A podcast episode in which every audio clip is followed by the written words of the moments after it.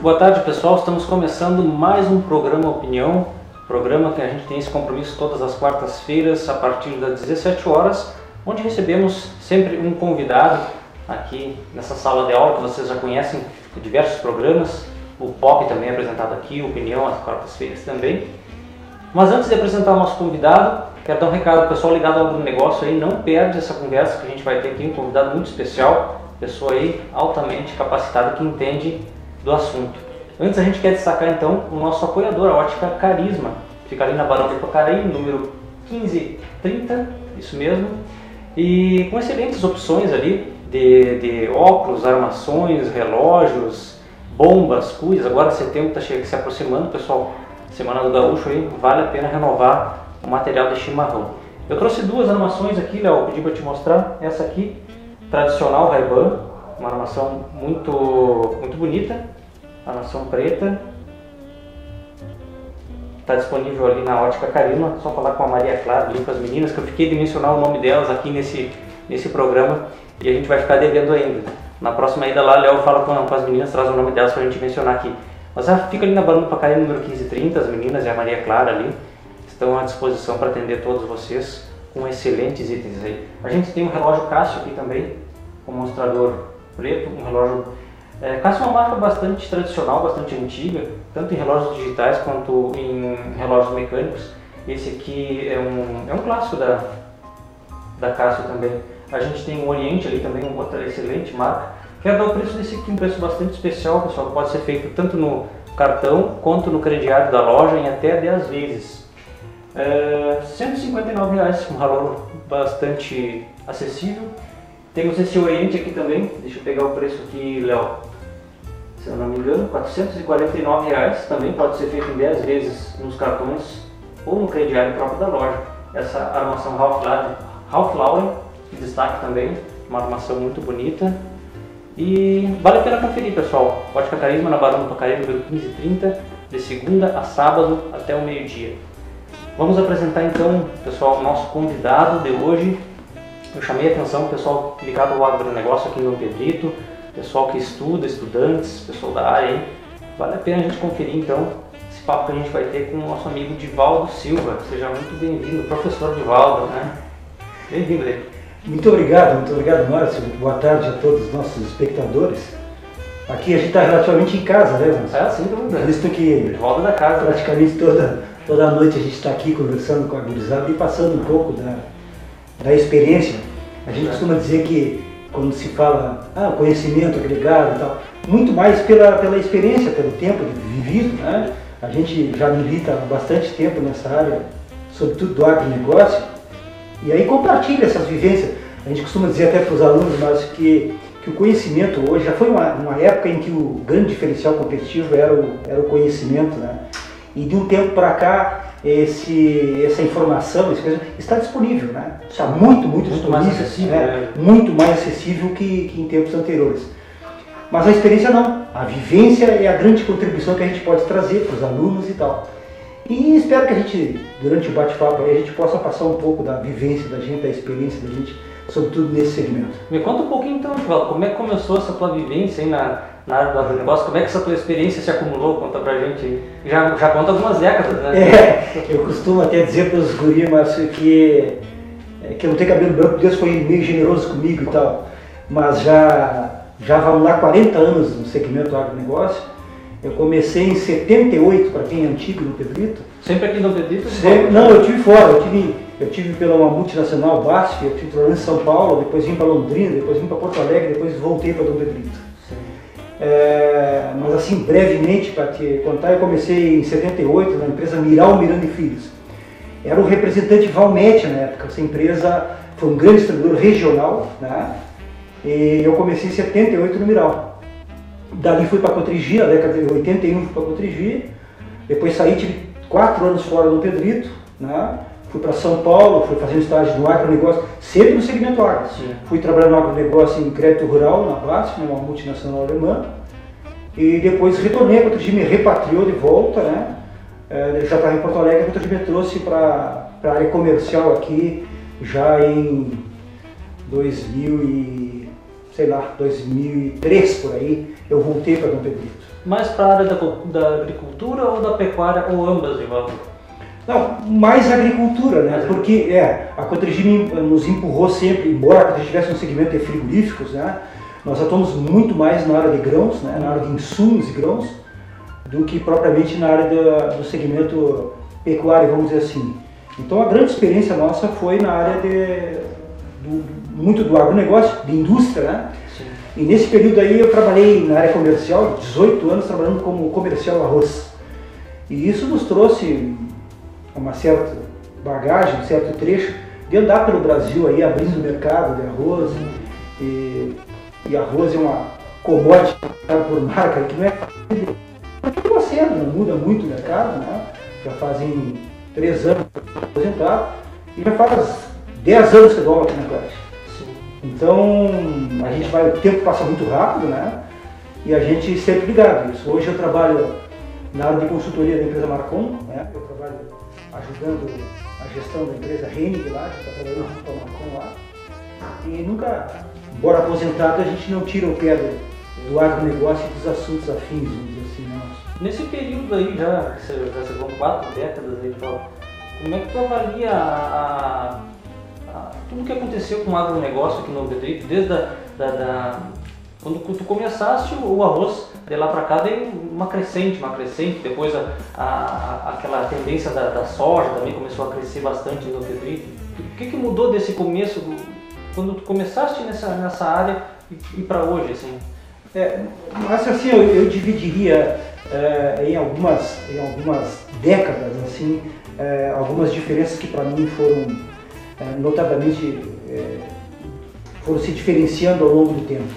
O arroz na década de 90, ao final da década de 90, a gente teve um problema, sobretudo climático, um problema de mercado e tal, que levou o produtor rural a um grau de endividamento semelhante, né? Um processo semelhante ao que volta a acontecer.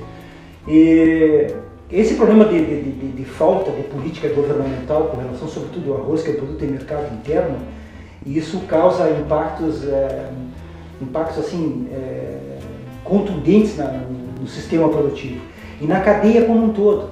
A gente costuma dizer, mas que o arroz, eu milito no arroz há quase 40 anos, como eu disse, o arroz é um produto de baixo valor agregado. O produtor de arroz, embora a gente esteja localizado numa área de produtividade alta, né? Uma área, afinal o Rio Grande do Sul produz aí 70%, quase 80% do arroz nacional, né? E essa região de fronteira aqui é uma área especial para arroz, né? Mas mesmo assim, né? A gente costuma brincar, digo para os guris aqui na sala de aula, 1000 vezes nada é igual a nada. Isso quer dizer o seguinte, mas não adianta tu produzir 1000 sacos e não ganhar nada. O resultado do negócio que pereniza alguém na agricultura. Então o que eu posso te dizer assim, ó, nessas 4 décadas, infelizmente, a gente viu muitos produtores ficar pelo meio do caminho. Isso há 20 anos atrás, que eu me lembro bem, ou em torno disso, quando o doutor Eudo assumiu a Associação dos Agricultores, ele convocou um grupo e disse assim, e entre eles estava eu e outros profissionais, o Felimar Marcon e outros tantos aí ligados ao agronegócio. Nós precisamos sensibilizar os produtores, sobretudo das dificuldades, né? Das dificuldades que a lavoura de arroz começa a enfrentar. Isso há 20 anos atrás, que a lavoura de arroz vai enfrentar. E eu lembro bem, nós, na Associação dos Agricultores, fizemos um programa com as esposas e filhos dos agricultores. E o objetivo principal nosso era sensibilizar eles para a dificuldade que o produtor ia enfrentar. Isso há 20 anos atrás. Que viria, pô. Isso. Então, assim, ó, o problema do arroz não é de hoje. Quando hoje a gente analisa a situação do arroz, o produtor do arroz está em dificuldade. Isso é culminância de um processo, né? Um processo de falta de preço, de falta de competitividade do produtor, um produto de falta de uma política governamental organizada. Há pouco antes, a gente conversava com o Marcos aqui, com o pessoal, né? E a gente dizia, o problema do agro, ele vai além do produzir mais do produtor dominar a tecnologia de produção. A produção hoje, o agronegócio hoje, tem problemas estruturais sérios, que vão desde a política governamental, né, uma política agrícola um plano agrícola, né? Que ofereça segurança para o produtor, porque hoje nós temos, agora mesmo, nós estamos no mês de setembro, daqui a 15, 20 dias começa o plantio do arroz. Que cenário que o produtor tem do arroz hoje? Ah, o produtor se animaria? Um amigo meu dizendo para mim, esse fim de semana agora, ele disse: Divaldo, minha lavoura, o orçamento da minha lavoura total está em torno de 8 milhões de reais. Ele me fez a seguinte pergunta e eu repasso para o meu caro repórter aqui. Tu pegaria 8 milhões de reais e apostaria na cultura do arroz? Eu, como filho de um ex-plantador de arroz, Divaldo, eu acho que não. Então, é essa insegurança que o produtor vive, né? Essa insegurança o produtor vive, porque ele não tem segurança de preço, ele não tem segurança de quanto ele vai pagar de custo de financiamento, ele não sabe onde ele vai ter que buscar recursos para plantar, né? E nós temos os insumos cotados em dólar, hoje o dólar, né, ultrapassou R$4, né, com tendência aí, alguém diria que o dólar vai estabilizar ou vai baixar? E tem mais um agravante, Márcio, que o produtor compra, está na hora de comprar fertilizantes, o momento é agora, comprar fertilizantes é agora, né? Então ele compra fertilizante agora, cotado num dólar a R$4, quanto vai ter o dólar quando ele vai vender o produto? Essa indecisão que o produtor vive é que é o grande problema que o produtor quer regras claras para jogar. Não é possível, a gente discute isso muito com os alunos, né, Márcio? E a gente o que a gente está falando é essa segurança, né? Esse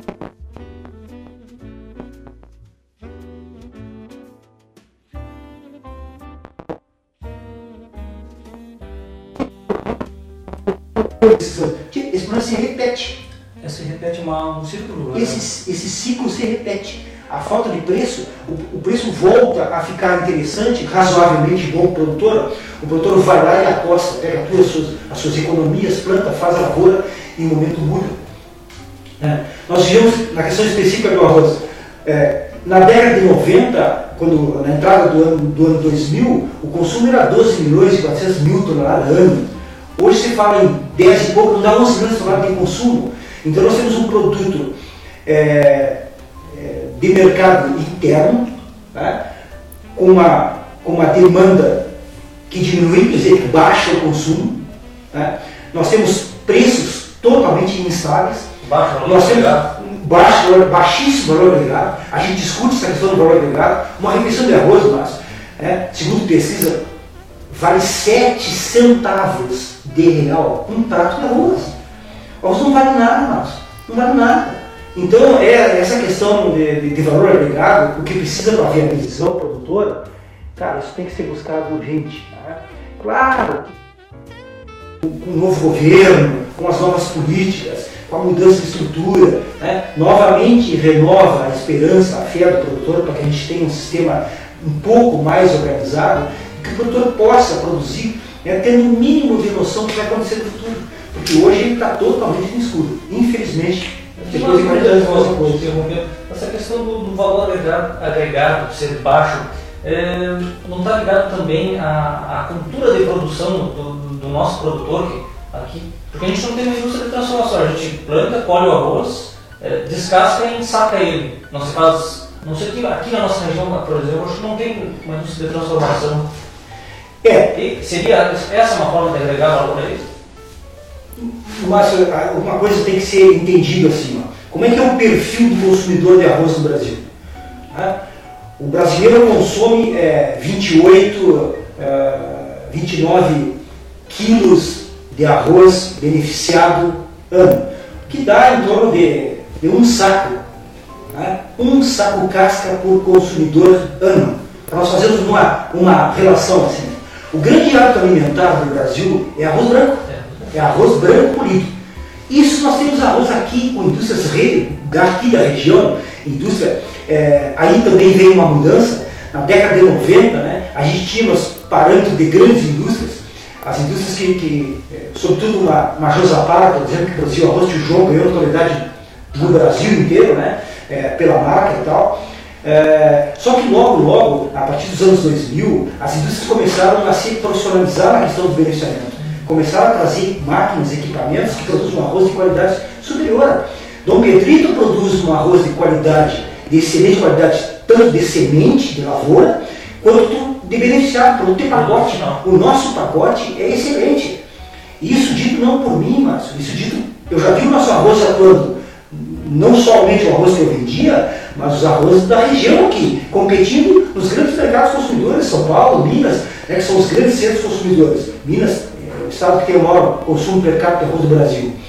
Lá competindo de igual para igual. Então a qualidade do produto que vai no pacote é tão bom quanto a qualquer arroz do mundo. Não vou dizer do Brasil, qualquer arroz do mundo.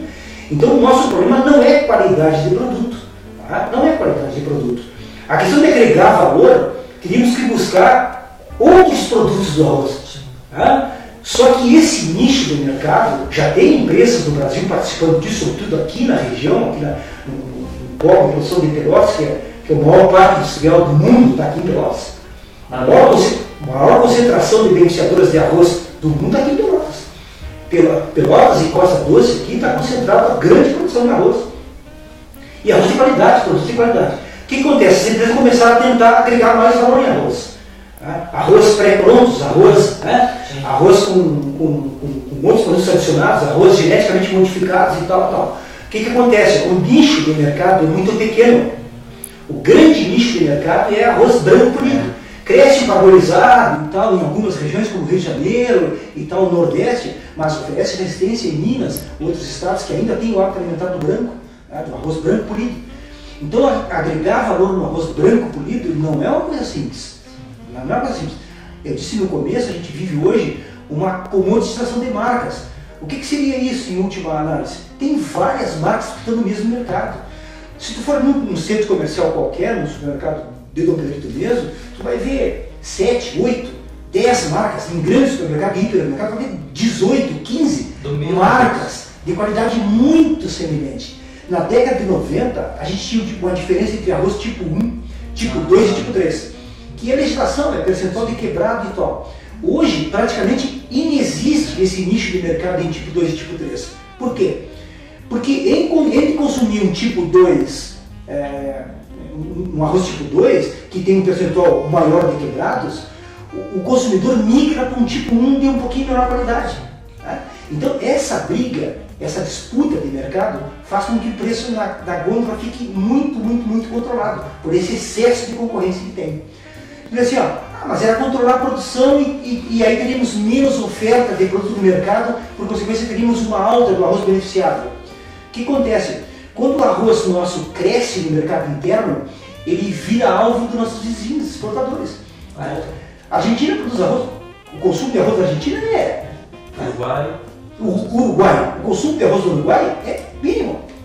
Paraguai agora se apresenta como exportador. Né? Brasileiros produzindo no Paraguai, com grande competitividade de negócio e de preço. E por que eles têm competitividade de preço? Porque a matriz de custo deles é diferente da nossa. Né? Eles têm uma matriz completamente diferente, que vai desde a semente até os defensivos necessários para se produzir arroz. Então o que o produtor quer? E que a gente vê os produtores líderes de classe aqui, né, viajando quase que semanalmente, né, exaustivamente até Brasília para sensibilizar nossos governantes no sentido de tornar mais igualitária essa briga. Por que isso? Porque nós sofremos uma concorrência desleal. E é uma luta de muitos anos. Lógico! Essa luta, mas nós já participamos, eu já participei, atacando caminhão na estrada, nas fronteiras, para tentar subir. Só que isso é uma luta em glória. Né? Tem um acordo, um grande acordo assinado do Mercosul, né, que possibilita países como o Uruguai, como a Argentina, exportar para o Brasil. E aí o coitado do produtor, né, vai atacar a fronteira na geada, atacar caminhão, né, nas fronteiras, tentando fazer barreira, lembra daqueles movimentos de arrozeiro? Né, tentando fazer com que isso, o preço seja, suba o preço. É uma luta em glória, meu amigo. Divaldo, antes de entrar no outro tema, eu quero, vamos ver, tem uma participação aqui então. Já está nos chamando a atenção. Já está no meu Facebook, na QWERTY.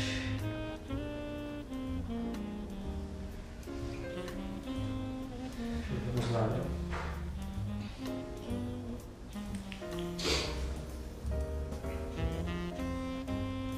Tá demorando, sabe por quê? Porque eu não estou com a internet da QWERTY aqui. Vou ligar aqui e a coisa vai melhorar, vocês vão ver. O pessoal está nos acompanhando, vai participando aí também, mandando.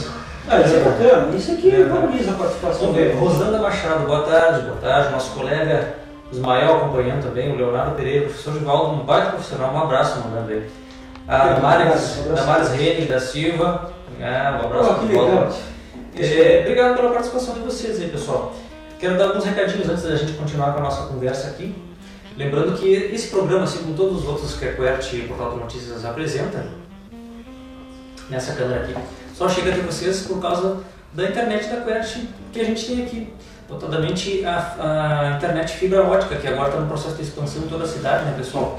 Planos de até 100 MB a partir de R$ 89,90. Como a gente mencionou, a QWERTY internet está no processo de expansão da rede de fibra ótica. Até o fim do ano, provavelmente toda a cidade vai estar sendo atendida. Então, clientes que tinham problema, às vezes, de visado, não podiam instalar a internet via rádio ou tinham algum problema com a internet via rádio em determinados horários, justamente pela localização da sua residência, agora com a fibra ótica, esse problema termina, pessoal. Eu sou um exemplo, eu tinha rádio na minha casa, pelo processo de expansão, eu já fiz a minha solicitação, estou com fibra ótica hoje e realmente a qualidade é superior, então vale a pena você se informar, ligar ali para a QWERTY e falar com o pessoal ali sobre a expansão da fibra ótica.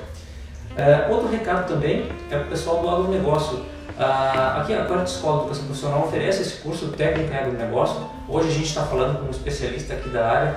A partir de novembro as matrículas abrem novamente, então vale a pena se inscrever. A QWERTY Escola está passando aqui por um processo de modernização também. Esse local que vocês estão assistindo ao nosso programa, ele em realidade é uma sala de aula. Só que uma sala de aula tão legal, uma sala de aula interativa, que a gente nos possibilita, inclusive, utilizar ela para esses programas. A gente tem um projetor, tem uma lousa digital, é um ambiente totalmente diferenciado, pensado especialmente para receber os alunos aqui da QWERTY. Pessoal, antes de conversar com o nosso convidado, Divaldo Silva, a gente quer lembrar sobre o nosso apoiador, a Ótica Carisma, ali na Barão de Pocaré, número 1530. Quem me conhece sabe que eu uso óculos, e esse óculos que vocês estão vendo aqui, a gente está usando ele de forma promocional, no Ray-Ban, uma armação muito bonita. Isso aqui, ó.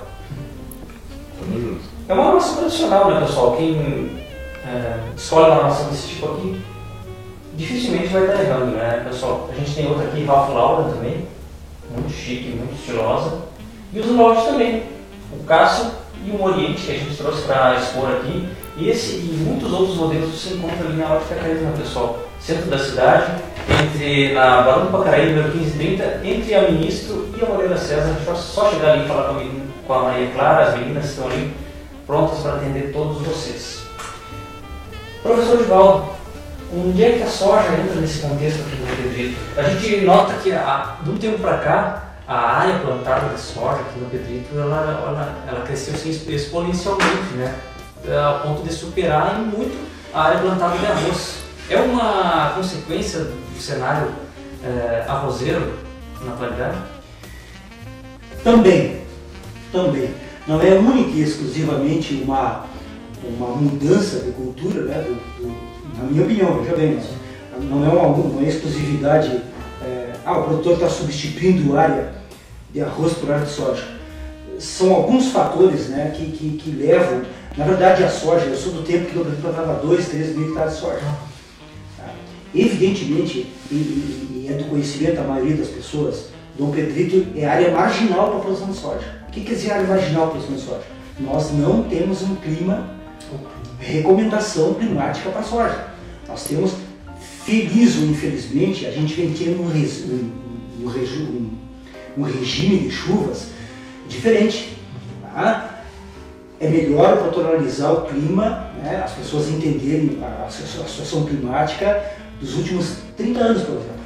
Você vê que o clima, a curva climática dos últimos 30 anos não é tão favorável à questão soja.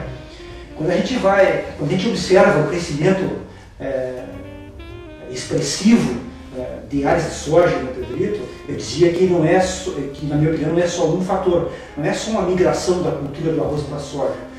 Senão não seria a mesma proporção. O Pedrito tinha 45 mil hectares de arroz, hoje tem 120 mil hectares de soja. Passou de 5 mil para 7 mil, 10 mil. Tá? Então, são fatores combinados. Nós temos um pouco disso, um pouco de migração. Na verdade, a soja é importante e é necessário que se diga, ela entra com uma importância assim, expressiva para o produtor, para o arrozeiro, que ele necessita da soja muito por questão de fluxo de caixa. E veja só, como a soja é uma commodity internacional e tem uma certa garantia de preço, quer dizer, em 48 horas tu transforma uma carga de soja em dinheiro, o que não é bem o caso do arroz. Tá? O produtor de arroz necessita da soja. Então, no primeiro momento, nós tínhamos arrozeiros que plantavam soja no Rio Grande. Não é a mesma coisa que sojicultores. Tá? Aí, com o advento de Dom Pedrito e região, ainda é, né, e me parece, uma grande fronteira agrícola do Rio Grande do Sul. Se observar, Dom Pedrito está entre os 3, 4 maiores municípios de extensão territorial do estado do Rio Grande do Sul. Né? Aonde tem grandes fronteiras para a expansão de soja? A área grande produtora de soja do Rio Grande do Sul é a região noroeste do estado. É de Santa Maria para cima, do Taceretã, Cruz Alta, Ijuí, Passo Fundo. Ali está o coração da soja do Rio Grande do Sul. Mas as grandes extensões de áreas estão aqui. Então, soma arrozeiro que planta soja. Né, por força de contrato, por diferentes fatores, também ele entra nessa questão de progressiva, de aprendizado e de participar desse boom da soja, vamos dizer assim, né, começa a chegar produtores de outras áreas. Começa a vir para a nossa região do Pedrito, isso é um fato... Não, o que aconteceu com o arroz também na década lá desse... Relativamente novo esse fato, né? Produtores da região de Cruz Alta, onde já, as áreas já estão relativamente limitadas, né? A expansão de área, eles vêm para cá, né, com uma tecnologia diferente, produtores acostumados a produzir 60, 70 sacos por hectare, né? Produtor, sojicultor, profissionais de soja. Isso não quer dizer ou não caracteriza o nosso produtor como incompetente, de maneira nenhuma o nosso produtor está aqui. O nosso produtor aqui tem uma realidade um pouco diferente, né? Um pouco diferente. E que realidade é essa diferente? O produtor aqui vem numa descapitalização, Márcio. O produtor daqui, né, vem sendo... Aí chega um cara aqui e arrenda uma área, né, pagando um arrendamento maior para o produtor, né, para o pecuarista que necessita, né, necessita melhorar seus campos, né, e aí abre oportunidade para outros produtores que vêm com a tecnologia diferente. Isso contribui também para esse aumento expressivo de área. Para o município isso é bom? Aumentar a área é bom para o município. Aumentar a área é bom para o município, sempre. Né? Agora, para o nosso produtor local, se nós olharmos pela matriz custo, por exemplo, de arrendamento e tal, isso é um fator complicador, né? É um fator complicador, porque parece que o produtor não paga o que paga um produtor de fora por absoluta incompetência, e o que a gente vê não é bem isso. É que o produtor daqui tem um contrato que ele tem que cumprir de arroz, que muitas vezes ele planta, né, com um resultado muito baixo, e até e plantar soja 3, 4 anos não é garantia do Pedrito. Quando vinha o pessoal da região de Ijuí, nossos colegas que vinham pela Cotrijuí, né, reuniões técnicas sobretudo, falar sobre sementes, sobre insumos, os caras falavam assim, não, porque produtor 40 sacos por hectare, assim, olha, a realidade aqui do Pedrito é diferente. As nossas produtividades médias são um pouco diferentes. Tá? Então o que acontece? Aquelas áreas lá das regiões onde o pessoal produz, é outro tipo de sol, é outra condição de clima, né? Então isso quer dizer o seguinte, ó, esse crescimento, na minha opinião, pessoal, a soja vai para 140, 150 mil hectares, né? Não é bem assim, não é bem assim. Por que o produtor não produz soja em várzea, por exemplo? Por que que no lugar do arroz ele não põe soja? Nós temos vários problemas para isso, né? Até existem algumas variedades... que cresceram muitos materiais, né? A tecnologia aumentou muito, né? Hoje existem variedades mais resistentes e tal, mas as nossas áreas aqui, sobretudo as áreas baixas, ela tem um problema sério de drenagem. Né? Tirar a água dessas áreas baixas não é uma coisa fácil. A gente sabe que soja com 3, 4 dias com água no pé, meu amigo, não aconteceu. Como aconteceu? Só a participação do Rogério Cantarelli aqui, só deve conhecer. Grande Rogério. Boa tarde, professor Divaldo, Márcio e equipe da QWERTY. Hoje o produtor de arroz tem que ter uma visão empresarial, otimizar os recursos, insumos, máquinas, mão de obra. Procurar plantar em áreas, que não tenha risco. É melhor plantar área menor com segurança, não temos mais fôlego para arriscar. é uma realidade diferente, né? Realidade absoluta. Rogério, muito obrigado pela participação. O Rogério e a todas as pessoas que estão participando conosco, grande contribuição do Rogério. Na verdade, a gente discutimos até antes de entrarmos no ar aqui, mas a questão é o seguinte: à medida que se estabelece uma nova situação da lavoura, não tem como arriscar. Aquelas áreas mais complicadas, em que o produtor, área é mais difícil de tirar água em arroz, uma área meio marginal, que a gente tinha lá e plantava, não vai poder plantar. É bem isso que o nosso colega Rogério está dizendo. O produtor, ele tem que se profissionalizar cada vez mais. Seja na cultura da soja, né? O produtor que, mas era arrozeiro, está plantando soja, vai ter que se profissionalizar cada vez mais na soja. Ele vai ter que buscar os 40 sacos por hectare, os 50 sacos por hectare, porque senão ele vai pagar para plantar. Essa é a nova realidade. Não adianta plantar e colher 20 sacos por hectare. Eu estou plantando. Que é bom para quem? É bom para quem isso? Repetindo o que eu disse no começo: 1000 vezes nada é igual a nada. Aí eu planto 1000 hectares de soja. E o resultado qual é? Então, muito isso, Márcio, muito isso. A questão que tu falava é bom para Dom Pedrito, não é bom para Dom Pedrito. Uma coisa que comprovadamente não é bom para Dom Pedrito é a redução de área de arroz. Por que não é bom? Nós temos um grande polo industrial de arroz, está falando aqui, um grande polo industrial de arroz. Nós temos indústrias de ponta que produzem um produto de altíssima qualidade aqui no Pedrito. Outra questão é a questão do emprego. Né? O país enfrenta uma crise nacional de emprego, aí beirando a 3 milhões de desempregados. Cara, o arroz está contribuindo muito fortemente. À medida que tu sai de uma área de 45 mil hectares, que tu baixa para 35, para 37, 38, muito grande. Só a gente. A lavoura do arroz ainda emprega muito mais gente do que a lavoura da soja. Muito. É impressionante a diferença entre a mão de obra do arroz, né, e a mão de obra da soja. A soja tu faz com uma tecnologia outra, é completamente diferente, é um cultivo seco. A lavoura de arroz requer um acampamento, uma estrutura, funcionário, aguador. Os trabalhos culturais do arroz são completamente diferentes da soja. Então a questão é migrar do arroz para a soja. Não penso que isso seja uma matriz que seja importante para a economia do Pedrito, acho que não. O senhor acha que, em termos de plantio de arroz, que a gente viu de muitas décadas para cá, que o Pedrito se tornou uma potência, o Pedrito chegou num ápice, assim, desse cultivo, ou ainda tem muito para se explorar em termos de quantidade e qualidade? Eu penso assim, mas qualidade, vamos desmistificar um pouquinho. Qualidade nós somos top, não vamos discutir qualidade, na minha opinião. Dom Pedrito é berço do Projeto 10. O que é o Projeto 10? O Projeto 10 é 10 mil quilos por hectare. O Rogério que está nos acompanhando aí, isso é tecnologia do milho. Desenvolvido aqui no Pedrito, Projeto 10. Nós temos tecnologia para produzir 10 mil quilos por hectare de arroz. Produzimos hoje 7, 8 mil. Então, em produtividade, nós temos condição de bater. Nós temos materiais, nós temos terra, nós temos tecnologia e temos produtor qualificado para produzir isso. Então, com relação a isso, eu penso que está tranquilo, questão de qualidade. Tu me perguntou se 40 mil hectares, eu, não, tem muito, mas o limitante nosso ainda é água, A questão que se discute aqui, né, e eu sugiro até para a QWERTY uma hora, que traga o pessoal do Toledo, o pessoal das barragens, enfim, cara, nós precisamos de água, precisamos dessa barragem do complexo Jaguari, Tacoalimbó, do Pedrito necessita disso. Né? Tem muita gente que não dá real valor ou tal, até porque esse assunto irrigação e tal, né? Ele, sei lá, tá procrastinando, tá se arrastando aí a conclusão dessa barragem, mas ela definitivamente é importante. Importante para arroz, tranquilo. Completando o trocadilho, a barragem pode ser um divisor de águas? Não, trocadilhos à parte, sim, um divisor de águas. E não só para arroz, olha só, não só para arroz, para o agro como um todo. Né? O uso, a partir do uso racional dessa água, a questão de irrigação, que eu penso que é um passo extremamente importante, né?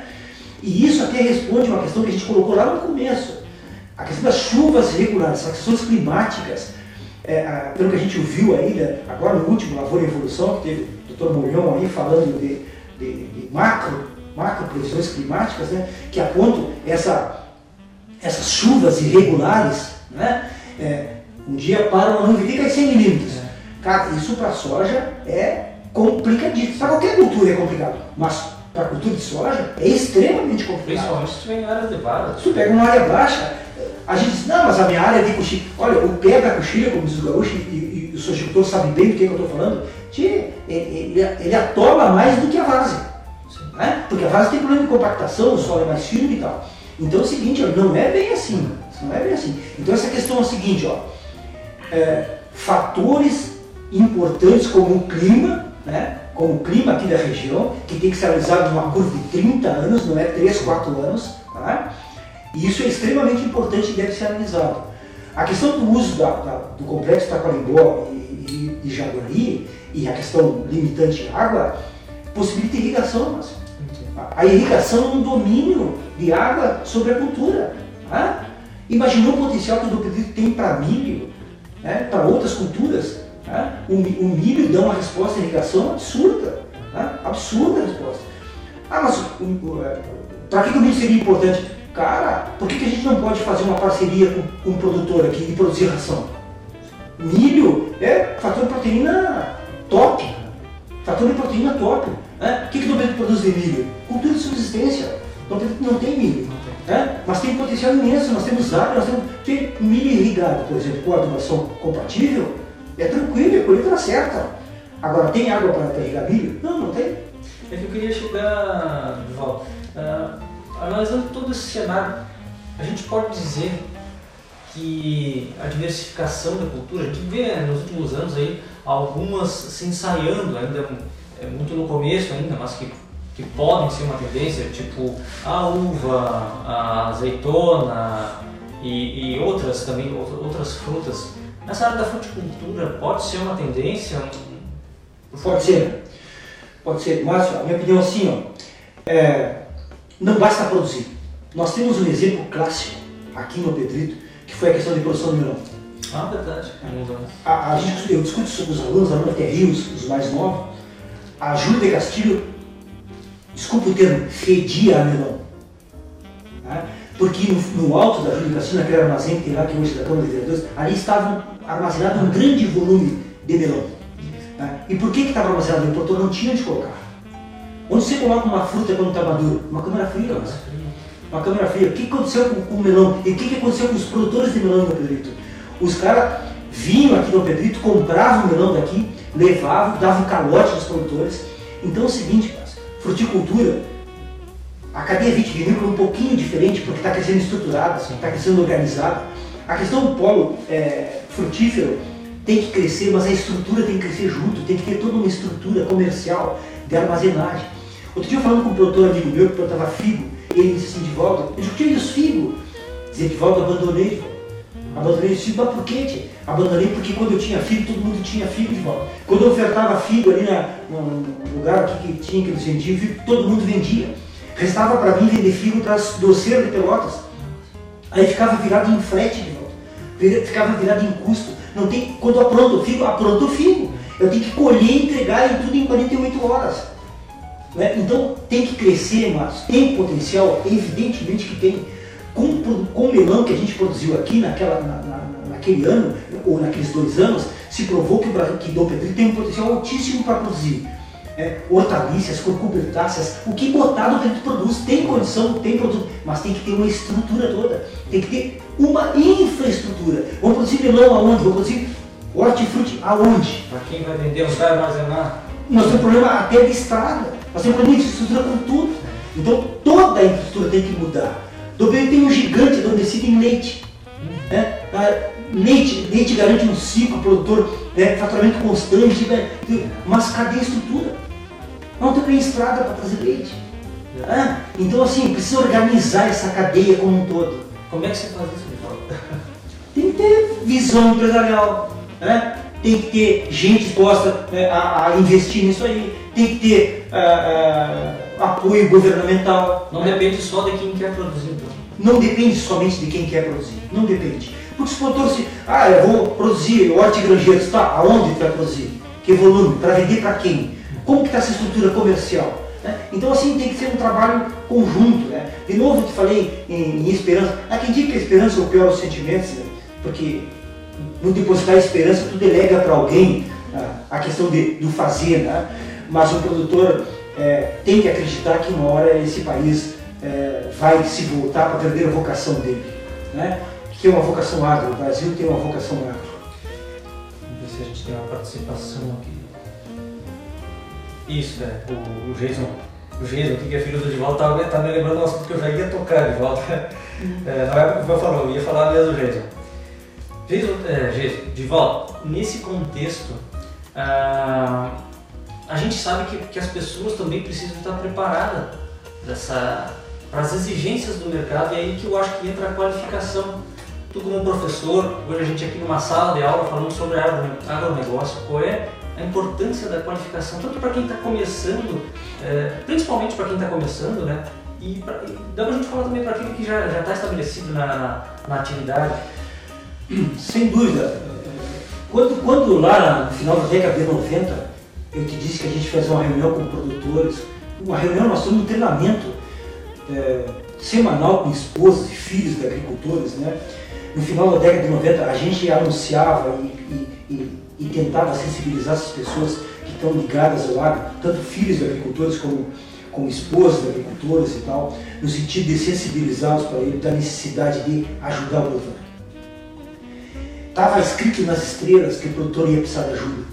Estava escrito nas estrelas que a complexidade do agronegócio ia aumentar, que a necessidade de profissionalização do segmento no final da década de 90 apontava para isso. E o que a gente viu a partir dos anos 2000? Uma profissionalização. Quem que ficou no agronegócio e quem que saiu do agronegócio? Cada vez mais, e o Rogério, né, que está participando conosco aí, anunciou, e eu vou parafrasear o Rogério, cada vez mais teremos que ter profissionais. E quando tu busca essa profissionalização de qualquer atividade, o que tu precisa? Gente com o mínimo de conhecimento necessário. Então, assim, quando na década de 90 tu tinha um funcionário de lavoura que andava com uma pá no ombro, remangado e tal, cara, esse conceito começa a mudar. A partir do momento que ele entra numa máquina, né, dotada de equipamento georreferenciado, né, um equipamento todo automatizado. Outro dia entrei no trator de um amigo meu e disse: Divaldo, anda e dá uma volta. Isso. Mas de que jeito, cara? De que jeito que eu ligo esse negócio? Tu ligar um trator, uma máquina de ponta, hoje uma cortadeira, ou um trator de trabalhos culturais, é tão complexo que tu entrar num carro de luxo. Né? E aonde que está o pessoal preparado e capacitado para lidar com essa tecnologia? Né? Cada vez mais a gente precisa dizer, ó, tem que racionalizar insumos. Racionalizar é diferente de racionar. Racionar é usar menos, racionalizar é usar bem. Adequadamente. Para usar bem e adequadamente precisa conhecimento. Conhecimento busca onde? Então, pessoal, o conhecimento está cada vez mais disponível. A gente começou dizendo isso aqui, ó. Disponível inclusive aonde? Aqui na prática, inclusive. Então daqui nós tivemos vários profissionais, né, preparados, pessoas.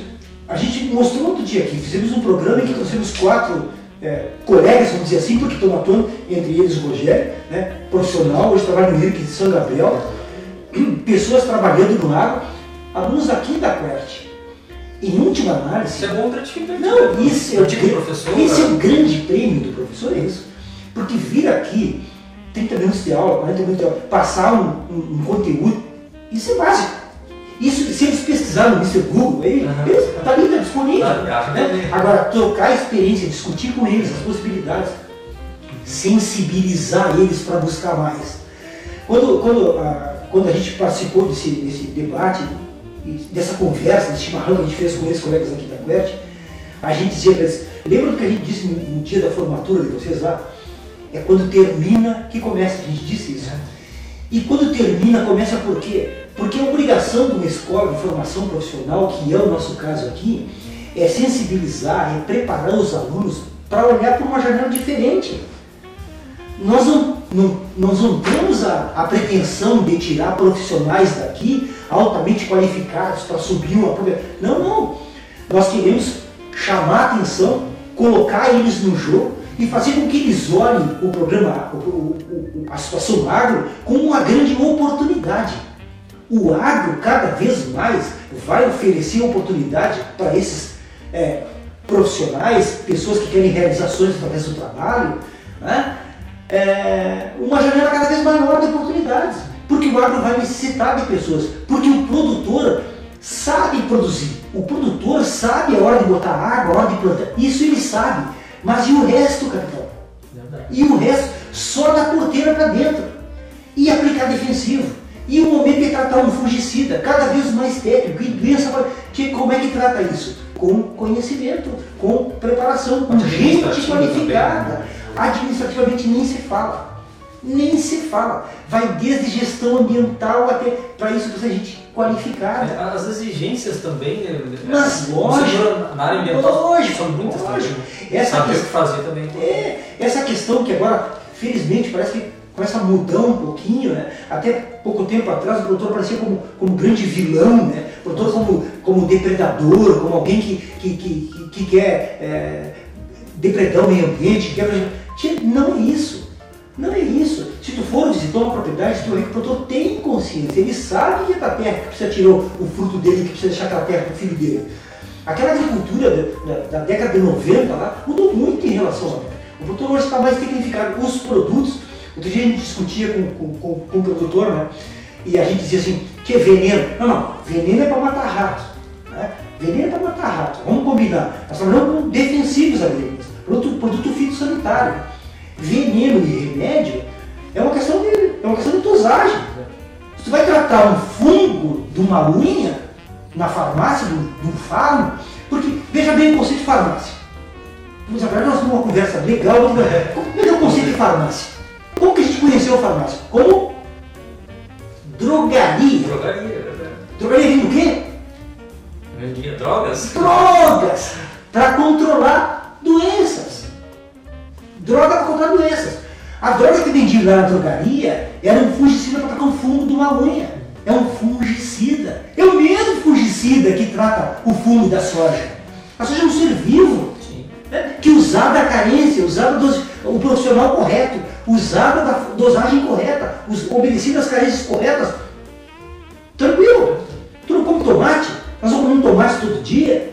O tomate recebe uma grande carga de fungicida, porque é uma planta altamente suscetível ao ataque de fungos. Portanto, obedecida às carências, obedecida à dosagem, é tranquilo, é consumo tranquilo. Agora, não pode taxar o produtor de destruidor do meio ambiente, não pode generalizar que nós queremos terminar. Não, o produtor não quer terminar, o produtor quer produzir, né? Racionalmente. E quer deixar uma educação para os seus filhos, é assim que funciona, mas não pode se estigmatizar o produtor, né? Mas isso eu acho que também está mudando, né, Divaldo? Através da educação, do conhecimento. Felizmente. Sabe que essa gestão atual da Associação dos Agricultores, do Dom Pedrito, ano passado nos chamou, eu sou rotariano e tal, e trabalho com programas de rota e tal, nos chamou para desenvolver um projeto de educação para trabalhar no sentido de mudar um pouco a imagem do produtor. Aquela questão, a gente hoje vê pela televisão, água é top, né? Aquela chamada e tal. Tu vê que é uma coisa superficial, que é muito superficial. Mesmo assim chama a atenção das pessoas. Porque por incrível que pareça, sobretudo nos grandes centros, as pessoas não sabem de onde sai a refeição lá. Verdade. Muita gente não sabe como que é o processo industrial do arroz. Muita gente não sabe como é que é o arroz. O pessoal acha que... Não, é simples. Aquele bichinho que eventualmente aparece num pacote de arroz, né? Aquele bichinho não tem problema nenhum para a saúde. Aquilo não tem problema nenhum. Não mata ninguém. É uma situação que vem desde a colheita, desde a lavoura, né? Que passa pela armazenagem, passa pelo beneficiamento e pode, né, um ovo eclodir, uma posição de pacote lá. Mas aquilo não tem problema nenhum para a saúde. Então essas questões precisam ser desmistificadas. Precisa ser feito um trabalho, né? Um trabalho maior de desmistificar essa questão do produtor. Então eu penso que a questão agro, né, ela vai ganhar o lugar que merece nesse país a partir do momento em que contextualmente isso tudo for abordado. Esses assuntos foram tratados de forma, né, conjunturais. Né? Primeiro, desestigmatizar o produtor, tirar essa taxação que existe sobre o produtor, né? E tornar isso, a atividade dele um pouco mais viável, né? Que ele possa ser um verdadeiro empresário rural, que possa ter resultado do seu negócio, para aí sim investir cada vez mais na sua atividade e remunerar como qualquer outra atividade. Né? Divaldo, eu queria conversar mais contigo ainda, mas o nosso tempo está terminando. Nossa Senhora! Já passou, a gente programou 30, 40 minutos, já estamos quase uma hora aqui. Nossa, que coisa! É que o assunto é bom e tem muito realmente o que se falar. A gente bateu um pouco em quase tudo aí. Mas certamente a gente vai ter que marcar um outro encontro aí para conversar mais adiante, até porque a QWERTY aqui, Escola de Educação Profissional, oferece um curso na área do agronegócio. É importante, pessoal, quem não viu a entrevista aqui com o Divaldo, daqui a pouquinho já vai estar disponível o vídeo completo no Facebook, clica aí que vale a pena. O Divaldo é professor aqui da QWERTY Escola de Educação Profissional, também no curso de Técnica Agronegócio, vale a pena conferir as tendências aí, situação atual, a importância da qualificação E a partir de novembro, o curso de agronegócio vai estar novamente com as matrículas abertas, vale a pena conferir. Chamando também a atenção do nosso patrocinador, a Ótica Carisma, oferecendo ótimas opções em presentes, óculos, armações, relógios, bombas e cuias. Agora setembro está chegando, vale a pena conferir a coleção ali que a Ótica Carisma oferece. Na Barão de Pocaré, número 1530, só chegar ali de segunda a sexta-feira, horário comercial, sábado também pela parte da manhã, para falar com a Maria Clara. As meninas estão ali sempre disponíveis para atender. A gente agradece a vocês. Temos mais um encontro marcado no Programa Opinião na próxima quarta-feira, a partir das 17 horas. Até lá!